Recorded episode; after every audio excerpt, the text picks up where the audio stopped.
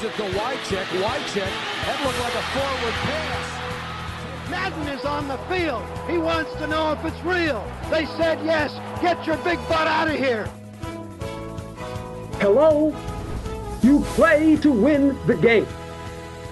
Hej hej och välkomna till ännu ett avsnitt av veckans NFL med Mattias Olsson och Lasse Thorman. Tjena Lasse, hur är läget? Hallå! Jo, det, det är gott är det. Lite mer normala tider här. Spelar in onsdag istället för söndag. Känns, känns tryggt. Jag var lite, lite ovan vid det här eh, att spela in söndag. Lite stressad när det var en match i London. Vi skulle hinna klart det också, men, men det gick ju bra det med. Ja, det gick ju bra. Det blev ett bra avsnitt, men eh, det blev ju väldigt tajt där såklart för eh, våra vassa matchanalyser om det var någon som hade någon nytta av dem och, och liksom hinna lyssna på podden. Men ja, det blev av i alla fall och det var ju mycket annat som var som var kul att höra. Ja, ja, vi blev räddad av en gäst. Jag vill inte ha haft så vassa matchanalyser hittills så är det ens möjligt? jag vet inte. Jag vet inte. Det har varit en ganska galen säsong också. Vi ska ha lite specialavsnitt idag Lasse. Någonting som både du och jag egentligen har tänkt att vi ska göra många gånger för att vi tycker att det är ganska roligt och som vi har fått höra från lyssnarna också. Eh, vi ska ha lite temaavsnitt. Vi ska dyka ner lite särskilt i ett lag idag. Vi ska prata extra mycket om Kansas City Chiefs, det sista obesegrade laget i NFL. Eh, och kolla lite på olika delar av den organisationen och det ska bli eh, kul att verkligen nörda ner sig lite grann i, i ett lag så. Mm, absolut. Eh, känner mig, pressen ökar på en att man eh, missar saker men, men det får ni ha överseende för. Ja, så är det. Och eh, vi kommer kanske lägga, vad kan det bli, 20-30 minuter på, på Chiefs bara, är någonstans mitt i podden där. Men innan det ska vi köra lite nyheter och lite tillbakablick på förra veckan. Och sen som vanligt så har vi valt ut några extra spännande matcher eh, som vi ska ta efter när vi är klara med Chiefs. Och eh, sen även har vi fått in ganska mycket frågor som vi kanske inte hann med heller att ta förra veckan. Så, så några som eh, vet att ni har skickat in så, så kanske de dyker upp i slutet på det här avsnittet istället då. Oj, det här vårdar inte gott. Det kommer bli ett långt avsnitt. Ja, det, det luktar åt det. Så det är lika bra att eh, köra igång tycker jag. Och vi hade ju faktiskt en väldigt bra vecka fyra får man ändå säga i NFL. Det var eh, sju matcher där som avgjordes antingen i sista minuten eller på övertid. Det kändes som att det var ganska mycket poäng. Det var eh, som sagt spännande på många fronter. Eh, inte på alla ska man säga, men ändå en ganska bra vecka tyckte jag Lasse. Jag vet inte vad du kände bitterhet. Bara bitterhet. ja, kanske inte hade ju vunnit den här matchen i paus. Och så sen går Nej då, jag ska torka upp mig på det. Nej men det var väl, var väl en bra vecka. Eh, det är lite hackat om målet där. Jag är inte så van vid att eh, Cowboys har sju matchen där. Så efter det och efter en förlust så blev det lite att man försvann in i dimman och satt och läste analyser på, eh, på Twitter istället eller på internet och kollar även ett halvt öga på sena matcherna. Men eh, jo, det jag sett ikapp tycker jag var en, en fin vecka. Mm. Nej, jag, jag, håller med. Och eh, det var kanske inte bara du som fick lite tråkiga nyheter där då i samband med, med förra söndagen där utan eh, Oakland Raiders också blev av med sin QB Derek Carr eh, och de förlorade igen för andra matchen i rad och anfallet spelade väldigt dåligt får man ändå säga även med Carr och han har nu skadat ryggen alltså kommer vara borta. Det vet man inte riktigt. Man säger två till sex veckor. Eh, Romo hade en liknande skada och kom tillbaka efter en vecka. Eh, andra har varit borta längre än så så det är väldigt svårt att veta men de kommer i alla fall vara utan Derek Carr en tid i alla fall. Ja, och självklart är det ett jätteavbräck. Det krävs väl ingen djup analys att komma fram till den slutsatsen. Eh, särskilt inte vad man har bakom. Alltså, IJ Manuel, ja, han har väl aldrig gjort någon lycklig. Och jag har väl fortfarande en liten, liten tro på Connor Cook, men jag känner mig ganska ensam där. Så att, eh, nej, tungt avbräck. Så är det. Och vi får se om den här offensiva linjen då som ändå har spelat eh, under förväntningarna eh, kan eh, ta den här liksom, tiden och den här eh, utmaningen och steppa upp lite grann och, och få ja, ihop springspelet. Ja, springspelet tänkte säga det. Det behövs eh, ordning och reda där. Marshawn Lynch är ju en rolig jäkel men eh, att luta sig på honom det, det är fel taktik.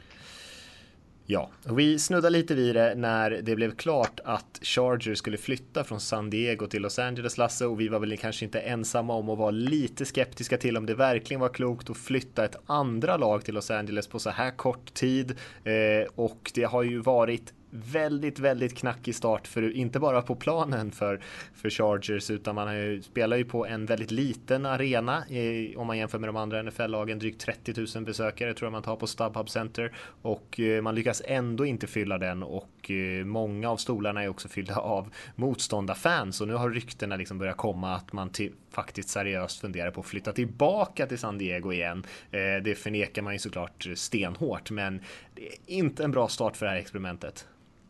Nej, och eh, jag klappar mig själv på axeln och säger att jag var inne på det där när du var uppe och hypade LA Chargers som eh, det bästa sen skivat bröd eh, tidigare i podden. Att stopp och belägg här. En flytt är jobbig. Och eftersom jag säger så många tokigheter på podden så får jag lyfta fram några gånger när jag säger något vettigt. Så nej, det, det var på känn, men kanske inte att det skulle se så här illa ut.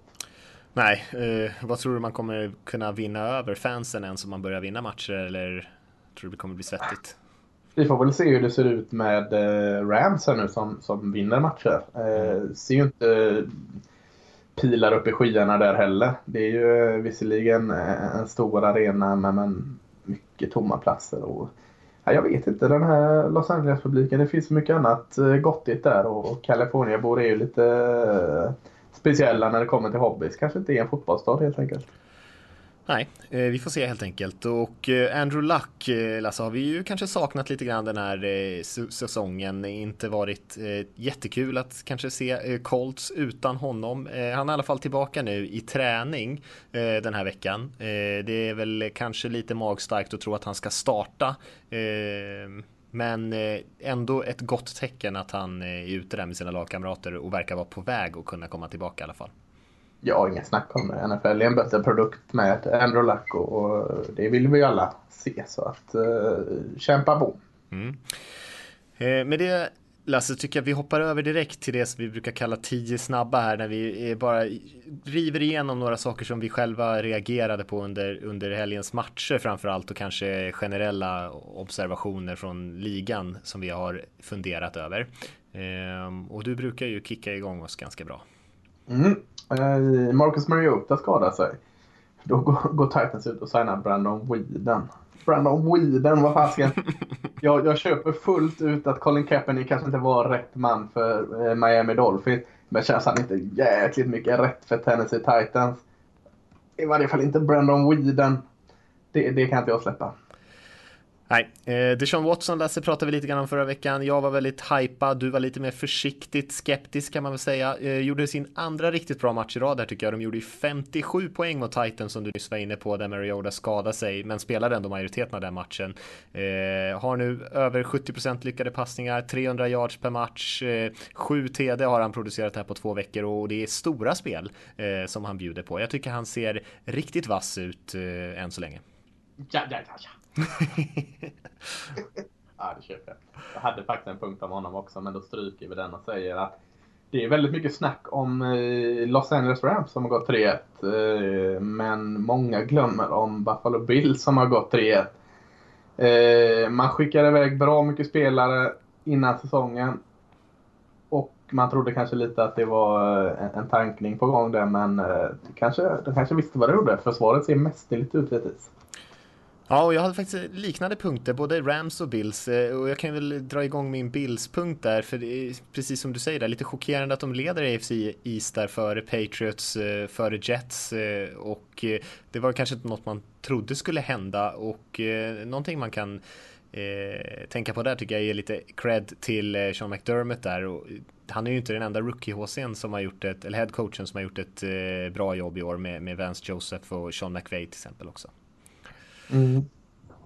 Mitch Trubisky får starta för Chicago Bears. Eh, tycker jag är väldigt trevligt. För jag kollade Green Bay Packers och Chicago Bears och det var fruktansvärt tråkigt deras offensiv Chicago. Alltså påminner om gammal Wing 10 eller något så mycket sprängs det. Eller triple option eller något. Så att eh, kan man ändå behålla och luta sig mot eh, springspelet i Chicago och kanske inte lägga allt på Mitch Trubiskys axlar direkt så tror jag han har ganska goda chanser att lyckas ganska bra direkt. Så det ska bli spännande.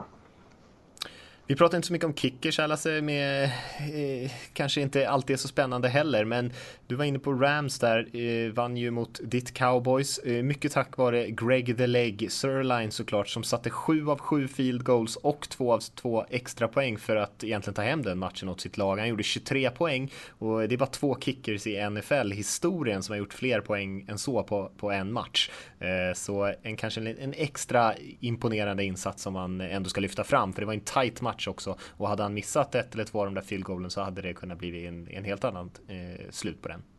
Uh, ja, uh, Tom Brady uh, spelar fortsatt bra men Patriots är bara 2-2 och man börjar undra vad som har hänt med det här försvaret egentligen. Det är inte bara tveksam pass rush längre utan bak i plan med corners och safety ser det förvirrat ut och Bill Belichick får verkligen gnugga sina geniknölar här nu för att hitta på något för inte fasiken kan Patriots sluta 8-8 väl? Nej, eh, man vågar ju knappt kritisera Belichick där, men eh, man kan ju diskutera några av besluten och eh, även lite grann hur väl coachat det här laget har varit än så länge. Men mm. det ska vi inte göra nu kanske. NFL Game Pass, Lasse. Vad händer med den tjänsten? Vi har inte pratat om det så mycket här, men det har ju varit ett väldigt gnäll på, på fansen, får man säga, här borta i Europa och Sverige. Eh, med all rätt. Och jag har varit ganska förskonad skulle jag säga från strul. Eh, men här senaste söndagen så blev jag nog utkickad från sändningarna åtminstone 15 gånger. Eh, man får liksom springa fram och tillbaka för att starta om eh, och grejer och det var liksom inte eh, inte okej okay servicenivå ändå på, från den nya uppdaterade Game Pass. Nej, eh, det har tagit längre tid att få ordning på den här än vad någon trodde. Okej, okay, vecka ett i preseason, men nu är vi fan snart halvvägs in i säsongen. Ja. Aj, usch, usch och blä. Mm. Jag har inte så mycket mer. Nej, jag tänkte, ska du börja med någonting? Nej, jag har inte så mycket mer. Nej, då kan vi, då kan vi eh, stoppa där. För jag tänkte, ja, den jag hade sista där var det väl egentligen att fundera lite över kring det här eh, som vi pratade om, den poängsnåla NFL där. Eh, det var ändå åtta lag som gjorde över 30 poäng den här förra veckan och det känns som att det har kommit igång lite grann med, med offensiven. Det gillar jag. Det är kul att se. Och med det, Lasse, mm. eller hade du någonting som du ville säga kring de grejerna vi tog upp där? Absolut inte. Jag blir bara arg när jag ska börja prata NFL Game Pass och sen näsan går ner. Så att, eh, vi håller mig så glad vi kan och går vidare snabbt. Då är det lika bra att lite gå in i det här eh, mindsetet att det var bättre förr helt enkelt. Eh, och vi ska ju faktiskt prata lite Kansas City Chiefs nu och vi ska eh, kolla på lite olika delar av organisationen. Allt från hur eh, laget kom till, vad man har lyckats med genom historien, hur ser det ut nu, vad, vad, hur har man för typ av filosofier i sitt spelsystem, massor av olika grejer. Men eh, vi kanske ska ta och börja från början Lasse, eller vad säger du? Ja, jag tänkte börja prata lite om den fina staden Kansas City först också. Det, mm. det, den, den glöms bort lite. Det är en sån här klassisk medelstor amerikansk stad med, med en sån här fin skyline med lite skyskrapor nere i downtown som, som ligger i, Midwest. Eh, och trots sitt namn så är ju större delen av staden faktiskt i delstaten Missouri. Så när Rams flyttade så blev det ett lag i Missouri istället för två. Och Kansas har fortfarande noll lag för, för Arrowhead Stadium ligger på Missouri-sidan. Eh, en ganska trevlig stad med, med riktigt fin, fin barbecue-tradition och, och, små trevliga områden. Eh, jag, jag har tre, tre smeknamn för staden här. Jag tänkte du ska få välja vilken du eh, som faller dig bäst i smaken. Den första är City of Fountains, alltså stad, fontänernas stad. Eh, antagligen för att det är mycket fontäner i stan. kan man eh, tänka sig. Sen har du Soccer Capital of America. Eh, det är populärt med, med eh, socker där helt enkelt. Och den, den sista är Paris of the Plains. Alltså eh, Plains är väl, vad är det, slätterna. Eh, slätternas Paris. Mm. uppkallad efter för att Kansas City är efter Paris den stad med mest boulevarder. Vilken, vilken skulle du eh, sätta på din skylt? Välkommen till. Ja, det var svårt tycker jag. Jag stryker Soccer Capital of the mm. USA. Det var ju, den var ju rätt kass. Eh, den, jag tycker ändå att, eh, sa du Paris of the Plains? Ja. ja. Det var ju väldigt eh, poetiskt på något sätt. Det lät ju väldigt fint. Men å andra sidan vet jag inte om jag tycker att en liksom, stad med riktig självrespekt ska bara jämföra sig som en, liksom en light-version av en annan. Eh, även fast det lät väldigt vackert. Så då föredrar jag nog faktiskt fontänernas stad där som du sa. Då har de i alla fall någonting, något eget där. Precis. Eh, det bor väldigt många irländare i, i Kansas City. Man förknippar ju ofta dem med, med Boston där men men det var mycket, det var irländare som immigrerade och rotade sig där en gång i tiden. Så det finns en del irländska pubber att leka med.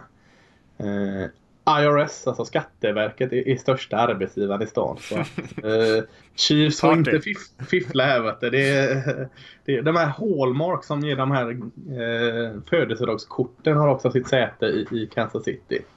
Det känns lite så här uh, Midwest values eller vad man pratar om. Man ska liksom ja. göra rätt för sig. Det uh, känns väldigt kompatibelt med Skatteverket. Ja, men så är det. Men, men eh, nog om stan. Eh, laget som eh, grundades 1960 av eh, Lamar Hunt ägs fortfarande för övrigt av, av Hunt-familjen. Eh, grundades inte alls i Kansas City utan i Dallas och hette Dallas Texans. Eh, spelade i AFL som, som senare slog ihop med NFL. Eh, men man flyttade faktiskt redan 63 till eh, Kansas City eh, och blev sen sedermera då ett NFL-lag när ligorna slogs ihop 1970. Man vann eh, AFL-ligan eh, så tidigt som 1962, även 66 och 69. Man vann Super Bowl 4 redan ett sina första år i NFL när man slog Vikings. Eh, men, men, men lite mer om starten här. Alltså, den här Lamar Hunt försökte egentligen köpa Chicago Cardinals som vi var inne i några poddar sen och, och flytta till Dallas. Eh, men det lyckades han inte med. Han försökte också få ett franchise-lag till NFL i Dallas lyckades han inte med. Men till slut så gick han ihop med lite andra och bildade den här AFL-ligan och startade Dallas Texans. Och eh, anställde Hank Stram som, som eh, lagets coach. Eh, han försökte för övrigt få Tom Landry där men, men det gick icke. Man spelade sina matcher i Cotton Bowl i Dallas tillsammans med Dallas Cowboys där ett par år. Men han märkte att konkurrensen där med just Dallas Cowboys och NFL som var för populärt blev tufft att konkurrera med. Så han, han drog eh, med laget till Kansas City. Han försökte först dra till Miami och sen Atlanta. Så Kansas City var egentligen tredje val för dem.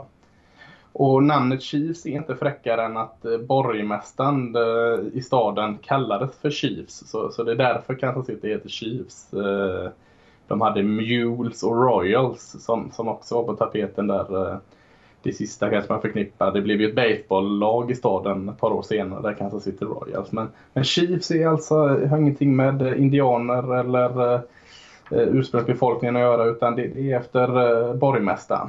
Eh, och de skick, det var väl så att man eh, lät folk skicka in förslag va? Man hade väl över tusen namnförslag att bläddra igenom? Ah, jajamän, och det, det var de Mules eh, och Royals och så Chiefs då. Så var det Chiefs som fjäskade lite för borgmästaren i nya staden. Perfekt. Ja, det, det är smart. Får man billigare, ja. billigare hyra där och grejer. Precis.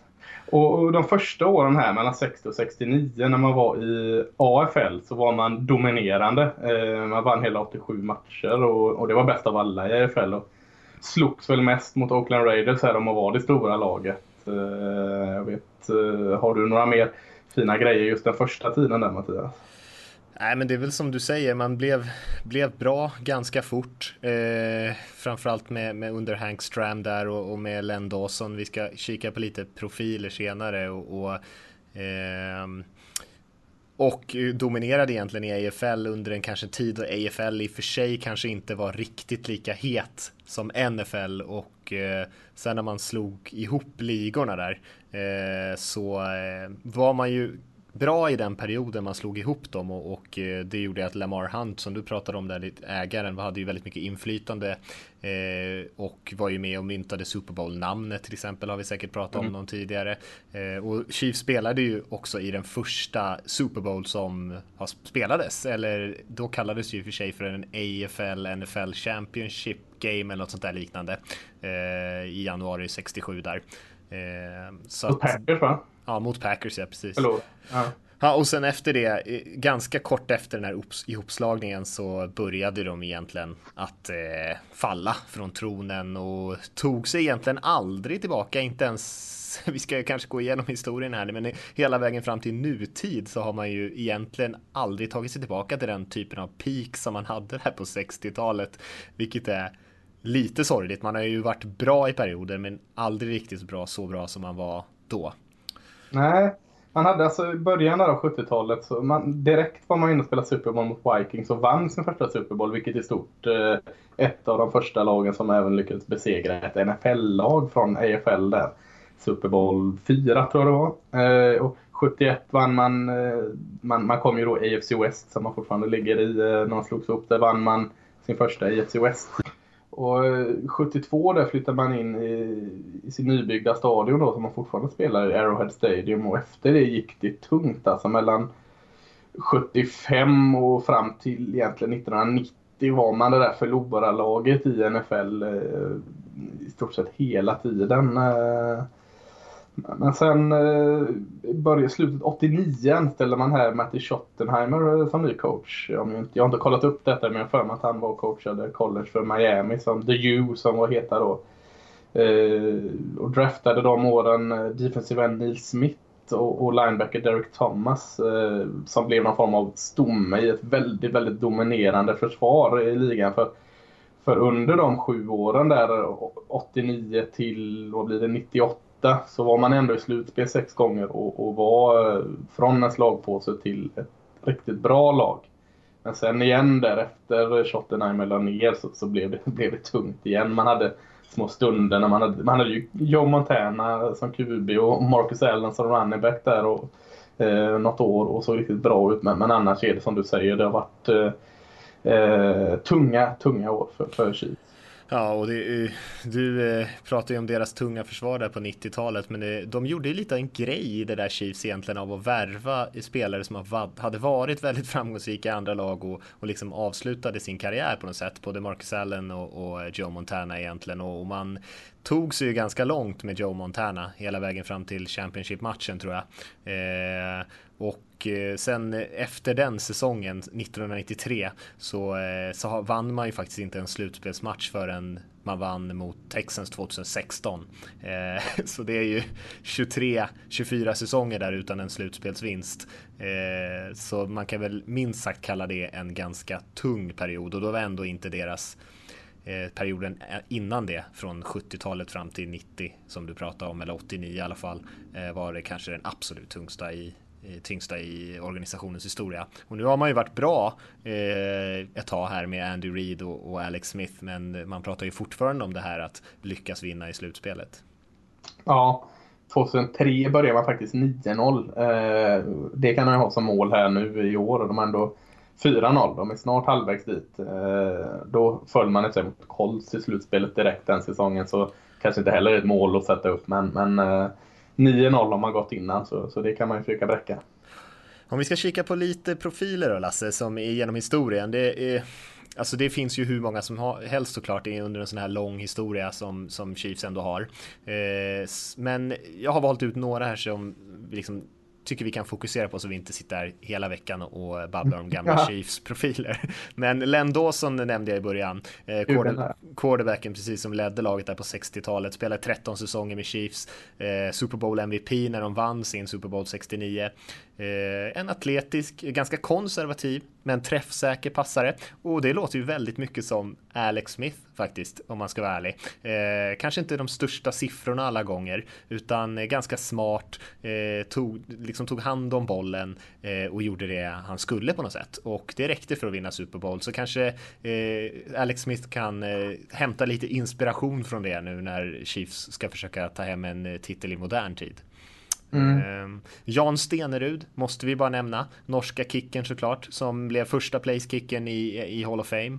Ehm, det är också på en, som en parentes så är det ju jävligt norskt att han också kom över till USA för att han fick ett backhopparstipendium på Montana State Eh, så det var, inte så att, det var inte så att han kom över för att spela amerikansk fotboll direkt.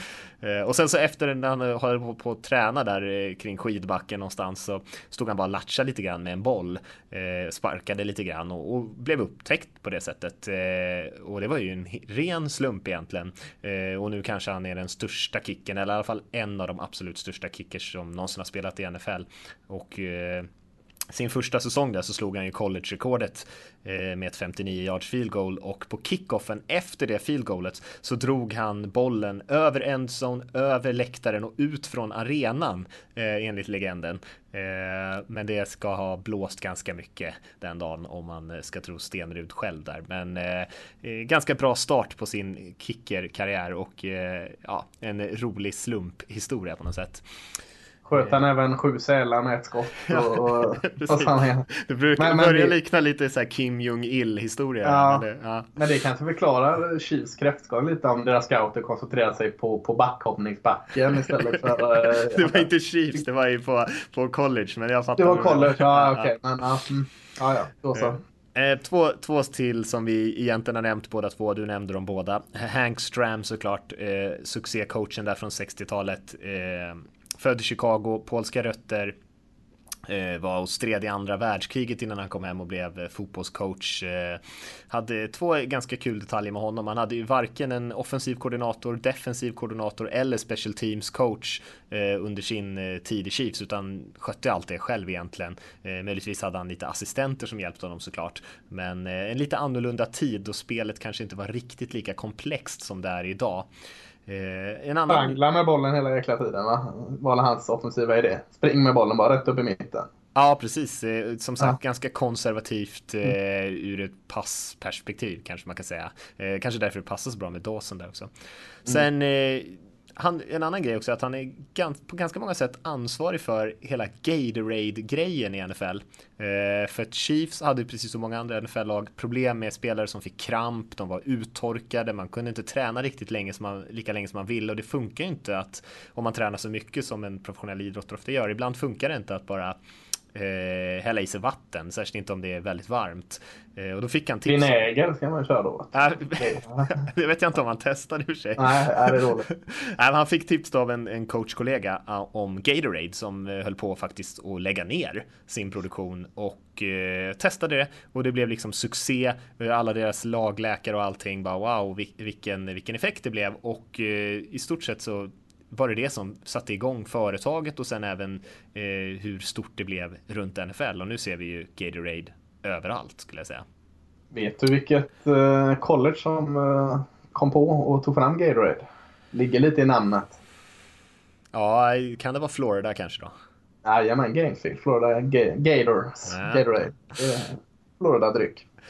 En sista spelare som vi ska nämna tycker jag Lasse är Derek Thomas såklart. Eh, du var inne på honom. En av de absolut bästa pass rushers som har spelat i NFL. Eh, gjorde inte riktigt lika lång karriär som några av de andra som har verkligen samlat ihop stats. Men eh, hade ändå 126 sacks på drygt 160 matcher i sin karriär. Eh, han har ju också rekordet för en match mot Seahawks 1990 så hade han sju sacks i samma match. Eh, vilket jag inte tror att någon har slagit sedan dess. Ja, snabbt bara måste nämna Tony Gonzales startade sin karriär i, i eh, Klokt. Chiefs. Kanske den bästa Tyrenden genom tiderna. Ligger i alla fall etta på de flesta listorna där. Vi pratade om förra veckan för han blev ju av med touchdown-rekordet till Antonio Gates. Va? Just det, mm. just det. Men eh, verkligen, och en spelare som eh, för några år sedan var ju han eh, på något sätt, eh, han var ju Gronkowski för några år mm. sedan. Eh, dominant. Ska vi hoppa över alltså kanske prata lite grann om deras spelsystem och sådär innan vi hoppar över till, eh, och då pratar vi ändå nutid. Ja, absolut. Mm. Och eh, Andy Reid är ju en offensiv coach så att vi kommer lägga kanske lite mer fokus på just anfallet. Men, men han är ju en klassisk eh, West coach coach. Det är mycket korta passningar, få ut bollen i händerna med bra timing på, på, på, sin, på till lagets playmakers som, så de kan få möjlighet att skapa sen. Och, och, när vi kollar på truppen sen så ser vi att det finns ju många spelare som är rätt bra på det, eh, vilket gör att det kanske funkar väldigt bra för honom just nu. Eh, sen har han ju en hel an, del andra grejer, eh, en del inslag som kanske är lite vanligare i collegefotbollen. Eh, de kör ju en hel del read option med Alex Smith till exempel. Eh, han behåller ju inte sådär i bollen särskilt ofta. Det, för några år sedan så sprang han ju för 500 yards på en säsong, men eh, det är inte egentligen så de brukar spela och jag tror inte han hade en mycket yards förra säsongen, kanske 100-200 yards eller någonting på hela året. Eh, men man, man gör det tillräckligt ofta så att bara försvaren ska vara tvungna att respektera att han skulle kunna behålla bollen. Eh, kör ganska mycket av det här eh, run pass option spelen, RPOs som man kallar dem, som Packers ofta gör också med, med Rogers där han egentligen läser försvararen och sen bestämmer om han ska kasta den eller bara ge den till sin running back. Eh, och man använder mycket misdirection, jet sweeps och sånt där bara för att hålla liksom försvararna ärliga på något sätt och frysa lite edge-spelare och linebackers sådär. Så man får den där lilla extra sekunden eh, som running back att eh, kanske passera någon. Och med de kvicka små spelarna de har på sin running back position med, med Hunt nu till exempel så funkar det jättebra. De, det är väldigt kreativt anfall. Man gör väldigt mycket saker med olika formationer. Det är mycket rörelser.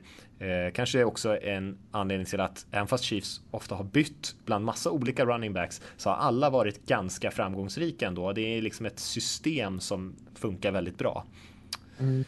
Tänkte nu, har vi, eh, nu har du slängt det med väldigt många uttryck här så jag tänkte lite mm. snabbt, trots att vi jobbar mot klockan, kan du bara förklara read option lite snabbt för våra lyssnare som kanske är lite eh, nya i matchen. Eh, read option nämnde du, det är alltså att eh, QB'n läser av eh, försvarande pass rusher eller, eller eh, linebackers om man ska behålla bollen själv eller, eller släppa den till eh, sin running back. Alltså vart, vart eh, ser man störst chans att lyckas avancera med bollen?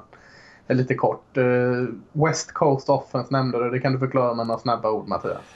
Ja, det är ju en av kanske grundfilosofierna som, eh, som många tränare jobbar med och det är ju liksom, eh, det finns ju oändligt med variationer på det, men kort sagt så är det väl det som San Francisco gjorde väldigt populärt eh, på, på 90-talet när de var riktigt bra. Och det handlar väl egentligen om att det är mer pass än spring. Man försöker få ut bollen ganska fort med ofta ganska mycket korta passningar, väldigt mycket timing, eh, inte den här stora bomberna ut och inte liksom ett, ett, anfall som bygger på att man ska kötta med springspelet om och om igen, utan eh, spring, eh, passningsspelet på, på visst sätt ersätter en del av springspelet. Precis, och så nämnde du Jet Sweep här som jag tycker är ett väldigt fint eh, namn på ett spel. Det är alltså när ni ser att en, en receiver, en wide receiver står lite längre ut och börjar i rörelse springa mot line of scrimmage eh, eller bakom sin offensiva linje. Alltså vad blir det, vågrätt om vi säger så. Mm. Och så, eh, följ, så lämnar quarterbacken över bollen till honom precis när han passerar där, får tajma in snappen rätt och så fortsätter han åt andra sidan och avancerar upp vänster. Nu sitter jag och visar med händerna här, det är ju inte chef som ser det. Men, men eh, det, det, är ett vågrätt spel där man nyttjar en, en receiver i springspelet för att förenkla det något väldigt. Ja, och vi ser ju, alltså Chiefs använder ju oftast inte det för att ge bollen till den spelaren, utan men när, när det kommer en kille som typ Tyreek Hill, eh, deras receiver, springandes liksom från ena sidan av planen till den andra, eh, och han är ju snusksnabb, då betyder det att försvaret måste ju liksom följa med honom trots att han springer eh, liksom på sin egen sida av line of scrimmage så måste man ju liksom respektera att han kanske får bollen och då kommer han ha en jäkla fart. Eh, och sen så ger de ändå bollen till running backen och springer rätt upp i mitten. Men då har deras linebackers varit tvungna liksom att följa efter den här receivern som rör på sig lite grann och då får man lite extra tid. Eh, Panthers är ett annat lag som använder det väldigt mycket med Ted Ginn till exempel förra säsongen. Jag såg Rams mot Dallas såg att Tevin Austin används eh, ja. väldigt mycket för att förvirra i sådana situationer. Ja, och ibland ger man ju bollen till de här spelarna och så blir det Ofta blir det inte sådär jättemycket yards, så tänker man vad är det där för skitspel? Men då, då får man tänka att man använder de spelen till att göra andra spel mer framgångsrika också. Eh, och det är ju typ grunden i all playcalling i och för sig, men, men eh, det kan man ju tänka på. Mm. Eh, och om vi nu går tillbaka till Chiefs här, eh, så det är ju som vi förklarar där, det är ganska mycket som händer i det här anfallet, vilket sätter ganska mycket press på QBn och eh, det är kanske är en av anledningarna till att man inte har kunnat byta ut Alex Smith heller, trots att han kanske har vissa begränsningar. Eh, för han är både träffsäker i det här västkustsystemet, han är en väldigt smart spelare, eh, har alltid varit en väldigt intelligent quarterback, så han kan ha väldigt mycket i huvudet samtidigt och det går inte bara att sätta in en rookie där, för det skulle bli kaos, man skulle vara tvungen att göra om hela spelsystemet. Och sen så är han ju faktiskt en före detta pistolkube och jag vill säga att han spelar på Nevada. Gjorde han det Lasse? Uh, det stämmer om det inte var Utah. Det var något sånt där bergslag. Uh, jag tänkte uh, att det var samma som Kaepernick. Nej, Utah på. tror jag det var. Utah, ja. Utah. Ja, Nevada är Kaepernick. Just det. Men, men ett liknande system där han sprang väldigt mycket med bollen och det är kanske inte det första vi tänker på nu när vi ser Alex Smith.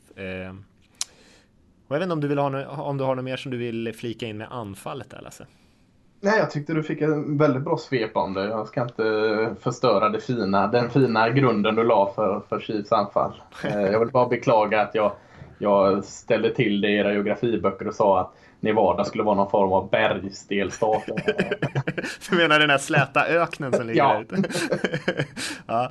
Eh, och jag hoppas att det inte blir för rörigt där, men om vi går till försvaret då Lasse, så, mm. så även där väldigt komplicerat eh, faktiskt. Eh, Chiefs gör mycket även där. Bob Sutton är ju, DCn där har ju eh, coachat länge. Han är ju 66-67 år gammal någonstans. Eh, Också kanske precis som Reed, lite av en players coach sådär, står inte och skriker så ofta.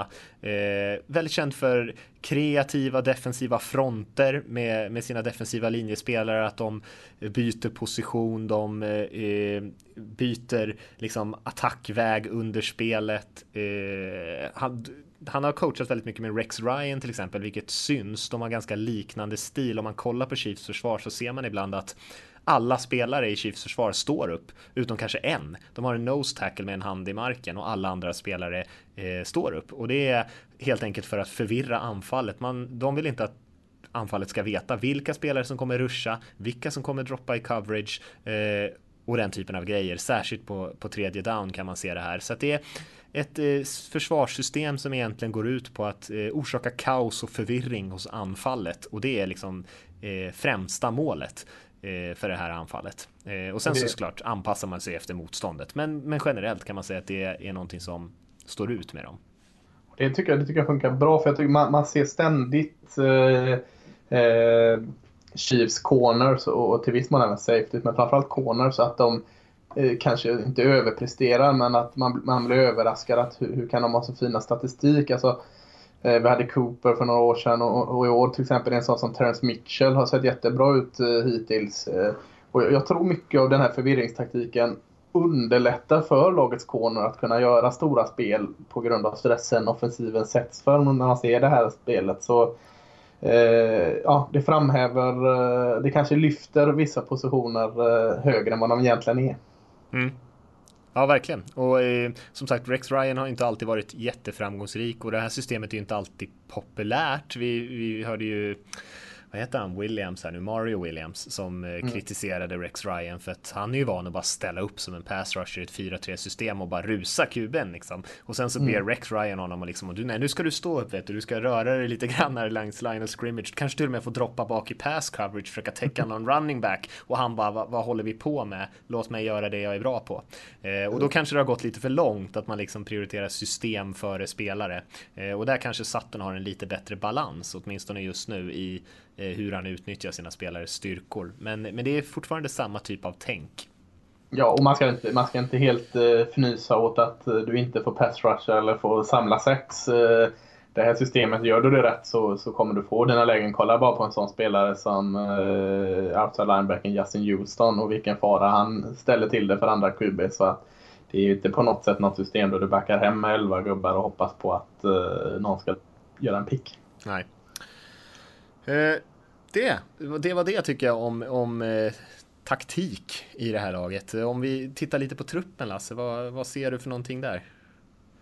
Jag har kollat mest på, på den defensiva delen. Det är jättemånga bra spelare, så det är svårt att lyfta fram. Jag tycker en sån som, eh, som, som Terence Mitchell i år eh, var väl i San Francisco senast, va? Om jag inte är helt fel ute i, i minnesbanken.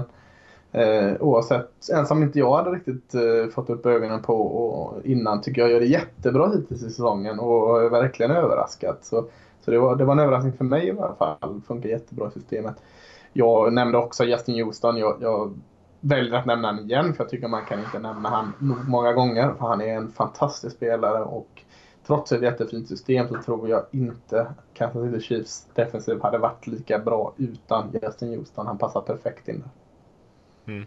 Jag håller med dig. Eh, Marcus Peters kan man ju nämna i det där försvaret också som är en fantastisk corner såklart. Eh, och eh, det finns många bra spelare i deras försvar. Det kanske är mer, mer stjärnor i försvaret egentligen än vad det är i anfallet som kanske är eh, De har en del jätte, jättespännande unga spelare som, som, eh, som Hunt som vi nämnde, Tyreek Hill. Eh, men i övrigt så är det inte liksom fullspäckat med vad man skulle kanske i andra lag Eh, ställa, liksom ställa ut där som en nummer ett receiver till exempel. Finns det inte riktigt någon tydlig sådan i, i Kansas City Chiefs.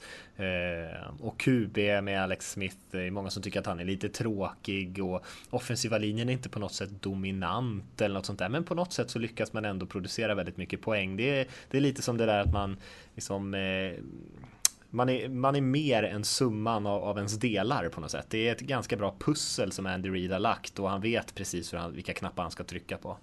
Mm. De har en korkad jävel som ändå får klassas som stjärna i anfallet. Mm, ja. Travis Kelce, thailändaren. Det kan man inte komma undan att han är ändå en stjärna. Ja, jag har skrivit så här, spelaren alla älskar att hata. Jag har skrivit där. Eh, jag vet inte hur många taunting penalties han har dragit på sig i sin karriär, men det känns som att det är varje match. Mm.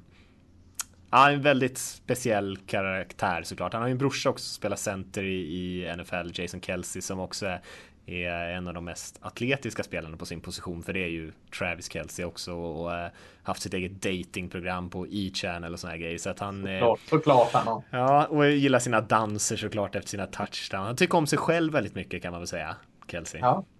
Men han är bra. Kan man... Ja, nej, det är han absolut. Kan vi Chiefs nu eller? Eller vill du lägga till något? Eh, nej, alltså jag tycker att vi har gjort ett ganska bra jobb med de här delarna. Eh, sen, sen är det ju det, de har inte haft så mycket framgångar. De har ett väldigt bra lag nu. Eh, Chiefs precis som Andy Reid egentligen har fått kritiken för att man inte har lyckats vinna i slutspelet. Man är liksom ett regular season team. För eh, Eh, om man kollar på eh, all time liksom vinstprocent och sådär så, så ligger ju Chiefs någonstans i mitten på NFL. Eh, vunnit mer matcher än vad förlorat. Precis egentligen bredvid Pittsburgh Steelers. Men man skulle ju inte säga att Kansas City Chiefs är en lika framgångsrik organisation som Pittsburgh Steelers. För att, så för, liksom, för att bli liksom en respekterad, relevant organisation eller lag i NFL så måste man i modern tid kunna gå hela vägen. Och det är egentligen samma sak för Andy Reid som för hela den här organisationens eh, rykte. Och eh, de ser ut att ha allting på plats för att göra det. Men det är svårt när man kommer till slutspelet, möter riktigt bra lag och någon gång måste man ta det steget för annars kommer man inte räknas till de här topplagen eh, och då kan man skrika hur mycket man vill om att man blir underskattad varje säsong. Eh, men har man vunnit en slutspelsmatch på nästan 25 år, eh, ja då får man skylla sig själv. Och det var väl många som skrek om det när man tog in Andrew Reid också. Det är mm. inte många som frågasätter att han är en riktigt duktig jäkla coach. Men eh, Eagles-fansen blir ju vansinniga till slut. De har alltid, eller oftast, väldigt bra grundserien och så föll de pladask så fort det var dags för slutspel. Eh, ska en klubb som har det, eller eh, ett lag som har det bagaget, ta in ytterligare en, en eh, dimension av att eh, fortsätta på den vägen så var det Andrew Reed man skulle ta. Mm. Mm. Ja, och man kan ju tänka sig att de någon gång måste de väl komma över eh, det där Eh, hindret. Men eh, vi får väl se. I år är de i slutspel i alla fall. Det vågar jag säga redan nu. Så det tror jag nog du också du, du tror. Det ska mycket till om inte de tar slutspelsplats när man börjar 4-0 och ser så pass stabil ut. Ja, med Carr skadad och, och eh, Chargers på 0-4 så, så ligger man ju onekligen väldigt bra till för det. Ja, nej men det är de. Ja, eh, jag tyckte det var, blev ganska bra Lasse. Känner vi oss nöjda med Chiefs? Ja, jag är jättenöjd. Hoppas de som lyssnar inte har tröttnat bara och sitter och, och googlar vad fan vi menar med jetsweep och, och sånt. så, Då får ju titta på dina handrörelser så fattar ja, du precis. jag får lägga ut någon, någon, någon gif på det. Eh, och som sagt, ni, ni får gärna eh, återkoppla ni som lyssnar om ni tycker att det där var intressant eller inte, om ni tycker att vi ska göra det fler gånger. Ehm, för, för oss tror jag att det är ganska kul att göra någon sån här djupdyk eh, lite då och då. Nej, men. Ska vi hoppa in i vecka fem? Det gör vi. Mm. Vill du börja med? Ja, men vi, jag tänker att vi kör ett, ett par matcher som vi tycker känns extra intressanta. Det behöver inte eh, vara jättemånga och en eh, som ser spännande ut tycker jag är ju Carolina Panthers eh, som åker och möter Detroit Lions på bortaplan. Båda de här lagen är ju 3-1 nu. Ja, eh, två lag som jag tycker ser lite likadana ut hittills. Alltså, eh, båda har ett jättefint försvarsspel och, och kanske en del frågetecken på det offensiva. Men om man börjar med Carolina där. Jag, jag tycker man har hittat tillbaka till det där fungerande försvarsspel man hade för några år sedan. Eh, sist var ju han gamling, jag tror han är 37 nu, Julius Pepper såg ju fantastiskt bra ut senaste matchen. Så har man, man en del, Luke är ju alltid bra. Och jag tycker även lagets eh, Dibis har spelat förvånansvärt bra hittills. Eh, så, så försvaret eh, fortsätt, men offensiven. Cam Newton känns på gång, absolut. Eh, och han gjorde ytterligare en bra match senast. Men jag tycker fortfarande man kan, borde kunna kräva betydligt mer av hans omgivning. Alltså, eh, få ut lite mer av, av eh, man draftade ändå Christian McCaffrey för att han var någon form av joker och skulle kunna göra mycket grejer. Använd honom mer. Man, man, man har element som kan bidra mer än vad det gör i offensiven. Eh, tycker jag i alla fall. Mm. Eh, Ja, ja, kör på Mattias. Ja. jag kände att där, där pratar vi eh, i mun på varandra. Nej, Mm. nej, imponerande vinst tycker jag mot Patriots senast för Panthers såklart, men eh, jag blev jävligt frustrerad på dem i slutet på, på den matchen. Det var ju liksom inte Riverboat Ron vi fick se där när de eh, knäar sig fram till ett eh, 47 yards field goal eller någonting när man har hur mycket tid som helst att, att driva närmre, men det kändes som att man helt enkelt inte vågade riskera att spela ens. Och ja, det, om man gör så där så kommer det straffa sig senare. De hade Eh, tur ska man kanske inte säga, de har en bra kicker men eh, jag tycker de kunde ha ökat på sina odds lite grann. Men eh, går det så går det. Mm. Eh, om Detroit, jag tycker det är, alltså, det är egentligen samma sak där. Alltså, försvaret är bra. Eh, trots att man har haft en del skador så, så är man bra. Alltså, gamlingar Glor, eh, Glover Quinn ser bra ut. Eh, och vad heter han? Darius Slay, konen där, tycker jag också ser bra ut igen. Och sen har man, eh, jag vet inte i det andra året, Anthony Settle spelar eller han till och med rookie? Han defensive tacken. Eh, Det är inte, hans första år tror jag. Nej, då är det så här, andra eller tredje. Ganska ny i alla fall. Har, har blommat ut väldigt fint där inne på linjen. Och med Sigge Ansa ute på en kant så tycker jag försvaret ser bra ut. Eh, Jag väntar nog fortfarande lite på att det ska komma ner till en mer... Komma ner på jorden lite för att det känns lite som de överpresterar just nu. Eh, men kan de bara fortsätta så? Eh, offensiven. Eh, fortfarande för mycket som hänger på Matthew Stafford känner jag. Alltså springspelet, visst Amir Abdul gör det bra. Han tyckte han gjorde det bra senast också. Men det känns lite för mycket liksom att alla förutsättningar ska vara det bästa för Matthew Stafford. För att det kommer alltid handla om honom där ändå. Och, och, och därför så tror jag lite att Carolina, trots att det är bortaplan, de, de har min, eh, mitt tips att vinna. För att det känns ändå som Cam Newton kan lite mer vinna den här matchen på egen hand genom att ta bollen och springa och trycka sig in än säger jag mot Matthew Stafford som, som hämtat hem 111 jäkla underlägen genom åren. Men, men ja, jag, jag, den som får sving på sitt offensiv bäst i den här matchen och det tror jag just nu att Carolina kan få. Eh, tror jag vinner den här matchen. Mm, intressant vinst för Lions senast. De vann en ganska grisig match när det slutade 14-7 tror jag. Eh, Mm. Och det är ändå imponerande tycker jag, eller imponerande kanske man inte ska säga, men det är ändå lite av, vi har pratat om den här nya Stafford lite grann, lite mognare, lite äldre. Eh, som ändå, trots att det kanske är lite frustrerande att de inte riktigt flyttar bollen som de vill, så, så undviker den ändå att kasta en interception eller orsaka en turnover, så vinner man en ganska låg Alltså en, poäng, en poängsnål match eh, och han försöker inte göra för mycket och det är ju ett positivt tecken. Ja, jämn match, eh, jag håller också Carolina som kanske snäppet bättre men, men Lions på hemmaplanen då. Eh, är, eh, är intressant. Och så tror jag också att Panthers anfall, att det såg riktigt sådär bra ut som det gjorde. Det var nog lite att man mötte Patriots urusla försvar också. Eh, Absolut. Jag ska bara tillägga att jag gillar inte den nya Matthew Stafford. Jag gillar den gamla. Han var roligare i alla fall. Ja. ja. Eh, Seattle 2-2 eh, möter divisionsledaren som man har framför sig, eh, Los Angeles Rams på en halvtom arena. Nej, det tror jag inte, men i, i Los Angeles. Eh, Los Angeles Rams 3-1. Eh, och, och, ja, Rams är 3 tack vare sin, sin offensiv eh, och, och absolut inte på grund av sin defensiv skulle jag vilja säga. Och senast kan man få ut så mycket, det tror jag väl inte att man kan, kan kräva varje match som man fick ut av Todd Gurley sist. Så tar det ju bort lite av pressen att eh, Jared Goff måste på något sätt vinna matcherna så att han kan lugn och ro fortsätta sin fina utveckling. För just nu ser det väldigt fint ut för Jared Goff. Och, och kan man, kan man liksom lägga över det lite, fördela det i alla fall på, på Gurley och så, så, ser det bra ut. Alltså offensiva linjen, inte på något sätt dominerande, men man eh, har steppat upp. Eh, han Whitworth som left tackle hjälper Goff väldigt. Och Goff har helt plötsligt, från egentligen inga alls, så har han eh, en hel sjö full med, med receivers att hitta ut till. Med Woods och eh, Ja, Sammy Watkins är det jag tänker på såklart. Eh, där. Så, så de, de, de har många receivers att tillgå. Så att kan bara försvaret steppa upp lite och komma igång och prestera som de, som de egentligen borde kunna. Nu är det ju nytt med Wade Phillips som defensiv koordinator så kanske tar lite tid. Så, så, tycker jag man får ta eh, Rams eh, på allvar alltså. Eh, 3-1 är absolut ingen slump trots att motståndet kanske inte har varit det bästa hittills.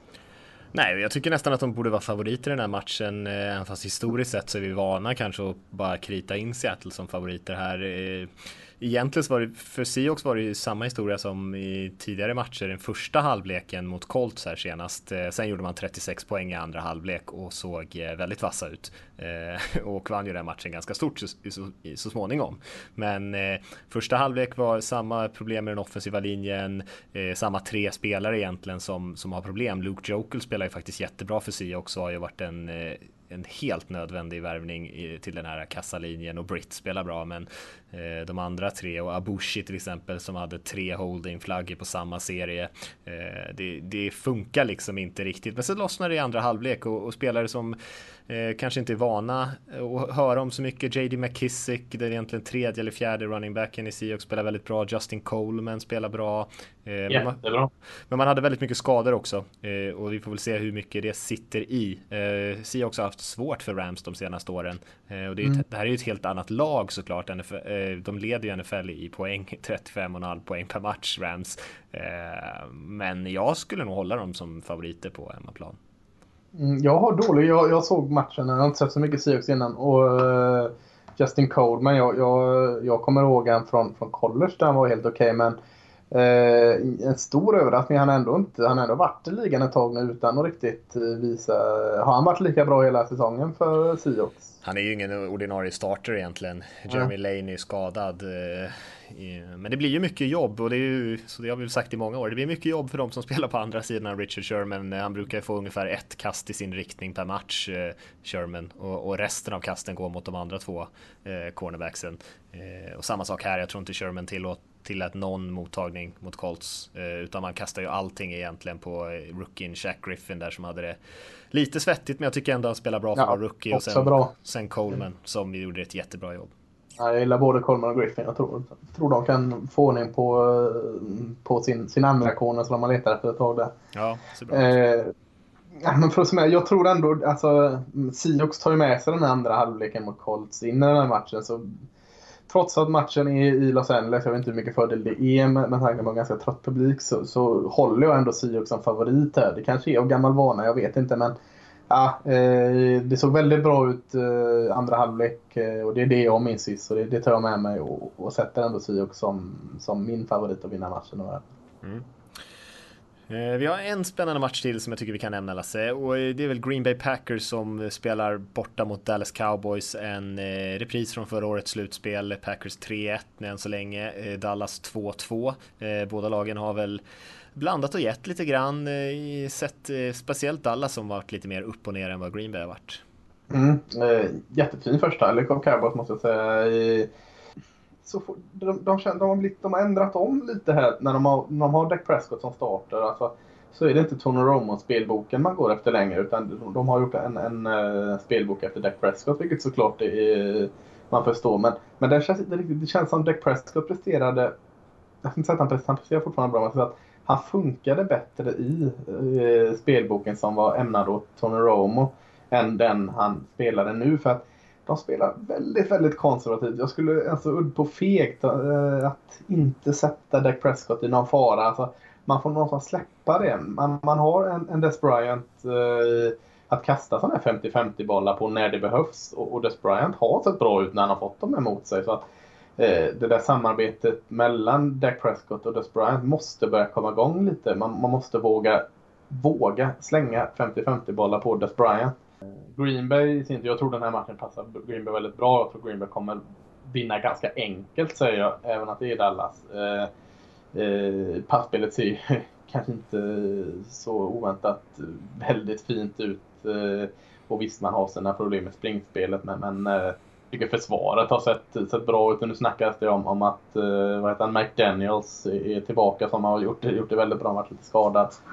Eh, Clay Matthews har, har, sett bra ut. Nya konen där, Kevin King, rookien, sett jättebra ut. Och, och haha, Clinton Dix. Och så att, jag tycker alltså Packers har inte ett fungerande springspel just nu. Nu är Montgomery skadad, eh, eventuellt ska jag säga. Men, men, det är det enda som saknas nu och eh, annars ser jag inte så mycket brister i Packers. Jag, jag tror de kommer vinna den här och tror de kommer göra det relativt enkelt. Jag, jag ska inte säga att de utklassar Cowboys men säga att de vinner med 10-14 poäng. Ja, jag tror också att Green Bay vinner, men jag tror att det kan bli ganska tight. Jag tror att Cowboys, för dem är det en ganska viktig match tycker jag och på något sätt göra ett litet statement att man ändå fortfarande är ett topplag även fast man har blandat och gett lite grann, torskat mot Rams här. Eh, eh, för, jag skulle inte säga att för något av de här lagen att det är någon större katastrof att man kanske har inlett lite lite halvbra. Packers är i och för sig 3-1 och har mött ganska tuffa lag så det, det, är inte något, det är inte dåligt på något sätt. Men eh, de spelar i divisioner där några av de kanske stora utmanarna eh, från förra säsongen, eh, jag tänker på Giants till exempel i, i, NFC East, kanske inte riktigt levererar. Eagles ser ganska giftiga ut, men det är ändå inte så att man, när man tittar på Eagles så tänker man ju inte att man ser ett 14-2 lag direkt. Och sen i, i även i NFC North där med eh, med ett Viking som kanske inte riktigt har någon ordentlig QB och eh, sen man tänker på Bears som kanske inte heller är så jäkla giftiga. Lions har ju för sig tickat på men man kan ju tänka sig inte att heller de kommer avsluta säsongen med den typen av jättevinstkolumn. Så att eh, det känns ändå som två lag som har lite tid att hitta sitt, sitt flyt lite grann. Men det, och det finns mycket talang i de här två lagen så att jag tror att de kommer göra det också och Dallas måste ju börja leverera på den offensiva linjen som du är inne på. Mm, vi får se lite grann. T.Y. Montgomery lär ju inte spela den här matchen. Packers vill ju inte gå ut och säga det, men han har ju flera brutna revben. Eh, jag kan inte tänka mig att han går in och ska ta massa smällar där när det är den enda vettiga running backen man har. Man har ju lite rookies och annat som är, har sett ganska lovande ut, men kanske man inte vill lutas på resten av den säsongen och då verkar det ju korkat att rulla ut Montgomery i den här matchen tycker jag med, med flera brutna revben. Verkligen. Eh, Ska vi ta och hoppa in i frågorna Lasse? För det känns som att vi börjar ticka upp lite grann i minuterna här. Ja, det måste vi nog göra. Ja, och vi har ett gäng frågor så vi, vi dyker rätt in i dem. Mm. Eh, och vi har en från Johan som skickade över en fråga på Twitter faktiskt. Och han undrar vilka av de nuvarande divisionsledarna som vi tror kommer ta oss till slutspel och vilka som kommer falla av. Eh, och jag vet inte om du har tabellen där framför dig Lasse, annars kan jag ta fram den men det har vi vet. Det är Bills, Buffalo Bills, Pittsburgh Steelers, Jacksonville Jaguars och Kansas City Chiefs i AFC. Så har du Philadelphia Eagles, Detroit Lions, Carolina Panthers och Los Angeles Rams som just nu leder sina divisioner. Ganska många skrällar.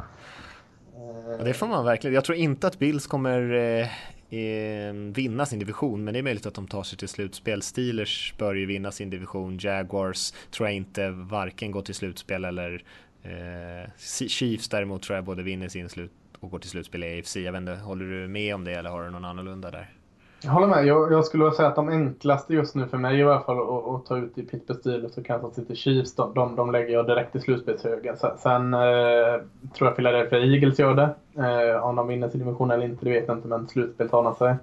Jag tror nog att Los Angeles Rams tar sig till slutspel i år. Eh, det ser väldigt bra ut där just nu och jag ser inga riktiga tendenser på att det ska sluta.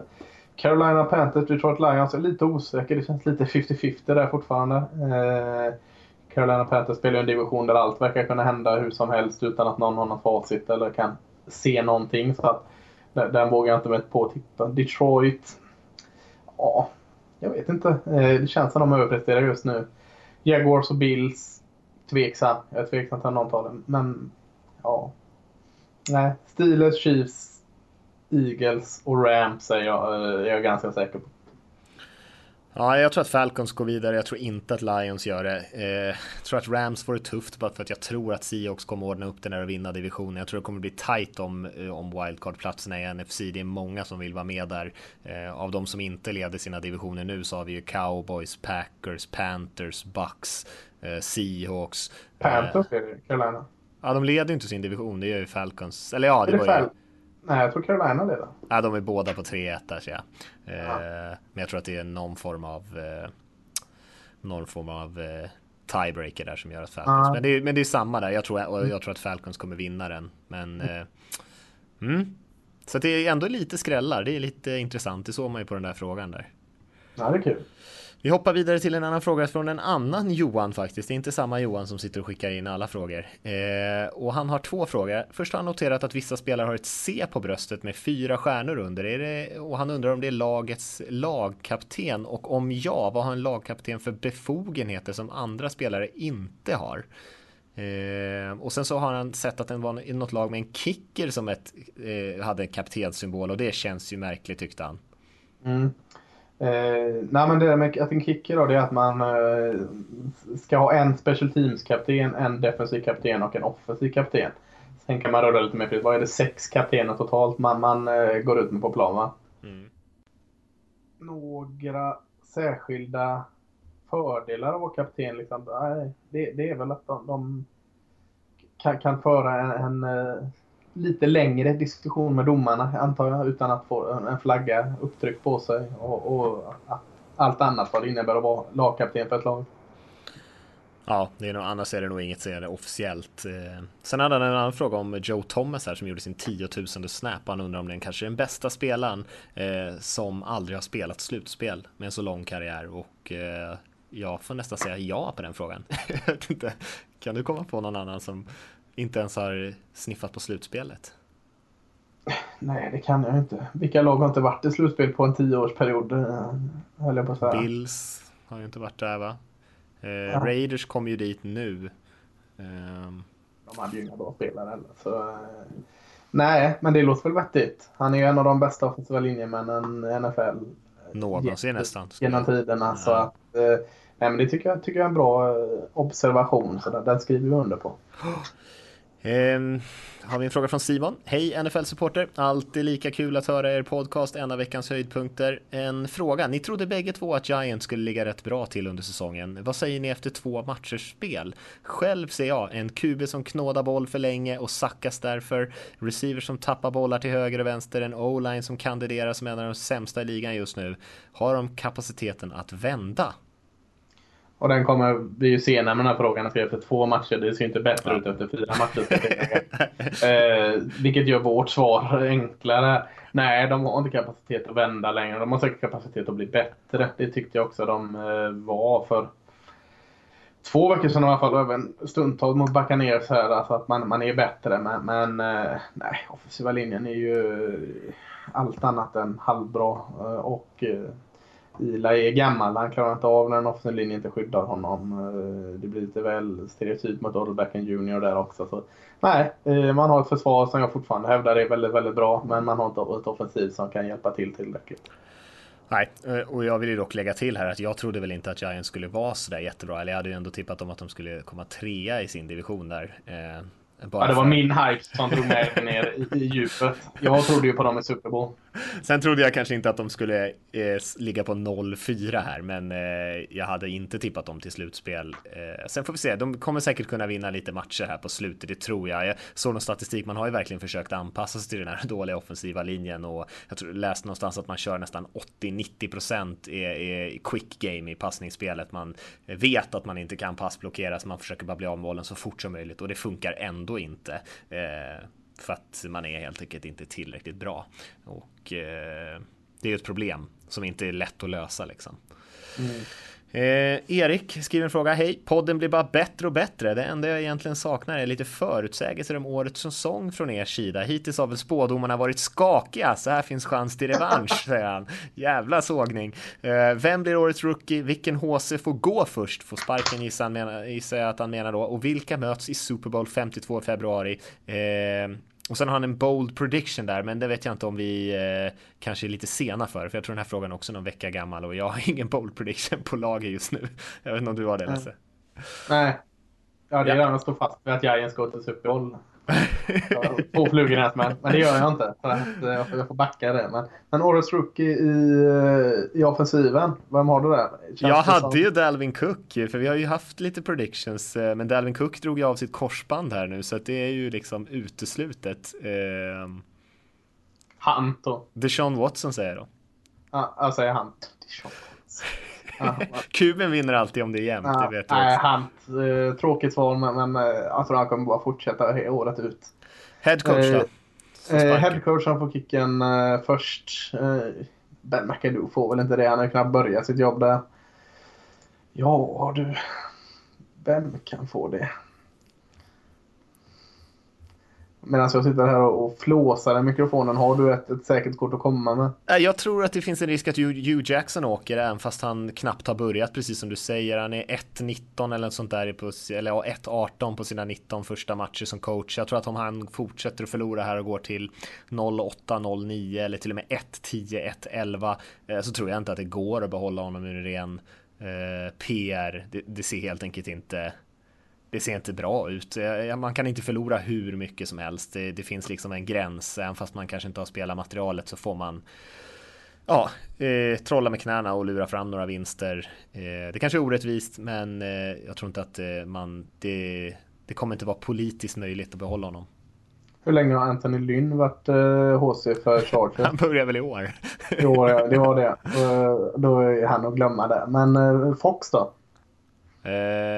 ja, Fox han i Bears tänker du? Men, mm. ja.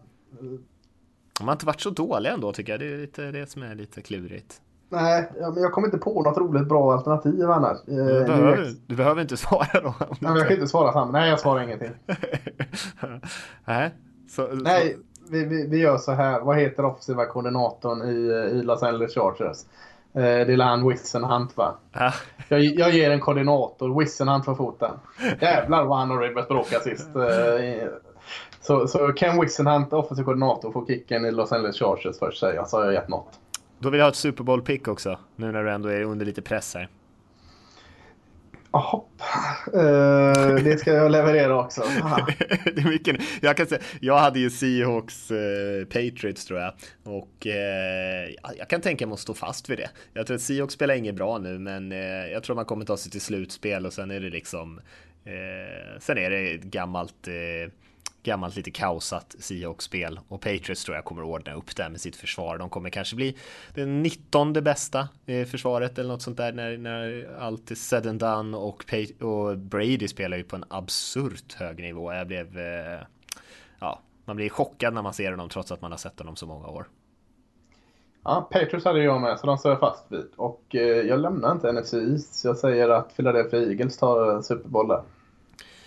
Yes, och då har vi en fråga, sista fråga här från Jesper innan vi rundar av. Hej Lasse och Mattias, tack för en bra podcast. Jag läser min master i Aerospace Engineering på Utah State i, i University i USA. det är ju mäktigt som fan bara det. Ja. Eh, det är han och Joshua Dobbs, eh, gamla kuben i Tennessee, backup-QB i Pittsburgh. Känner ni varandra? Eh, och han har nu blivit såld här på college football då, så han eh, till helgen, och det var väl förra helgen, skulle han se mormonderbyt där mellan Utah State och BYU på en utsåld arena. Eh, och han kollar väldigt mycket college nu och han undrar om årets running back-klass. Är den inte väldigt bra även i år? Running back som Saquon Barkley, Bo Scarborough och Bryce Love. Vad tycker ni? Tack på förhand och ha det gött. Go Giants! Så den får du ta Lasse. Mm. Eh, kul match att se The Holy War där mellan Utah och BYU. Eh, det var roligt. Eh, nej, jag tycker inte den är lika vass som senast. Eh, jag ska inte gå så långt så att den är dålig, men, men eh, förra året är svår att backa. Brass Löver, Stanford som man nämner, har ju imponerat väldigt. Eh, och det är ingen där som saknar McCaffrey i Stanford. Brass Löver eh, gör det bättre. Kanske inte samma typ av spelare, men, men skitsamma. Eh, Eh, är bra. Och, och eh, Saquon Barkley som man nämner i Penn State är ju ett djur. Eh, ett freak alltså som fysiskt stark och snabb och, och eh, kanske saknar lite blick för spelet fortfarande tycker jag men, men har alla förutsättningar. Så Saquon Barkley, ja, det, där är en eh, topp 5 running back som går. Eh, annars, ah, finns ju såklart guldkorn men, men nej, jag skulle säga att det är en det är en i bästa fall okej okay running back-klass där Saquon Barkley sticker ut och har alla förutsättningar att bli en stjärna. Yes Lasse, nu kan du andas ut. Eh, monsteravsnitt blev det idag. Eh, och vi kan väl säga så här att om ni vill skicka in frågor så gör ni det till podcast.nflsupporter.se. Bra frågor, eh, bra kött idag Lasse. Och ni kan väl ge oss lite feedback på vad ni tyckte om den här typen av upplägg på ett avsnitt. Även fast det kanske inte alltid behöver bli riktigt så här långt som det blev idag. Men vi tar och rundar av Lasse, eh, för att eh, nu har minuterna tickat på lite grann. Eh, men ni får ha en trevlig helg där ute och njuta av matcherna. Förhoppningsvis blir det en lika spännande matchvecka som, som förra helgen. Och som sagt, hör av er lite grann vad ni tyckte om avsnittet. Och så får ni ha det bra helt enkelt så hörs vi. Nick Chubb glömde jag i Georgia. Kan jag få ta han innan vi rundar av? ja, ta han då. Running back, han gillar jag också. Så med det sagt så får ni ha det bra och en god helg så hörs vi nästa vecka. Ha det bra allihop. Ja, hej. Ja, det är bra. Bra. Du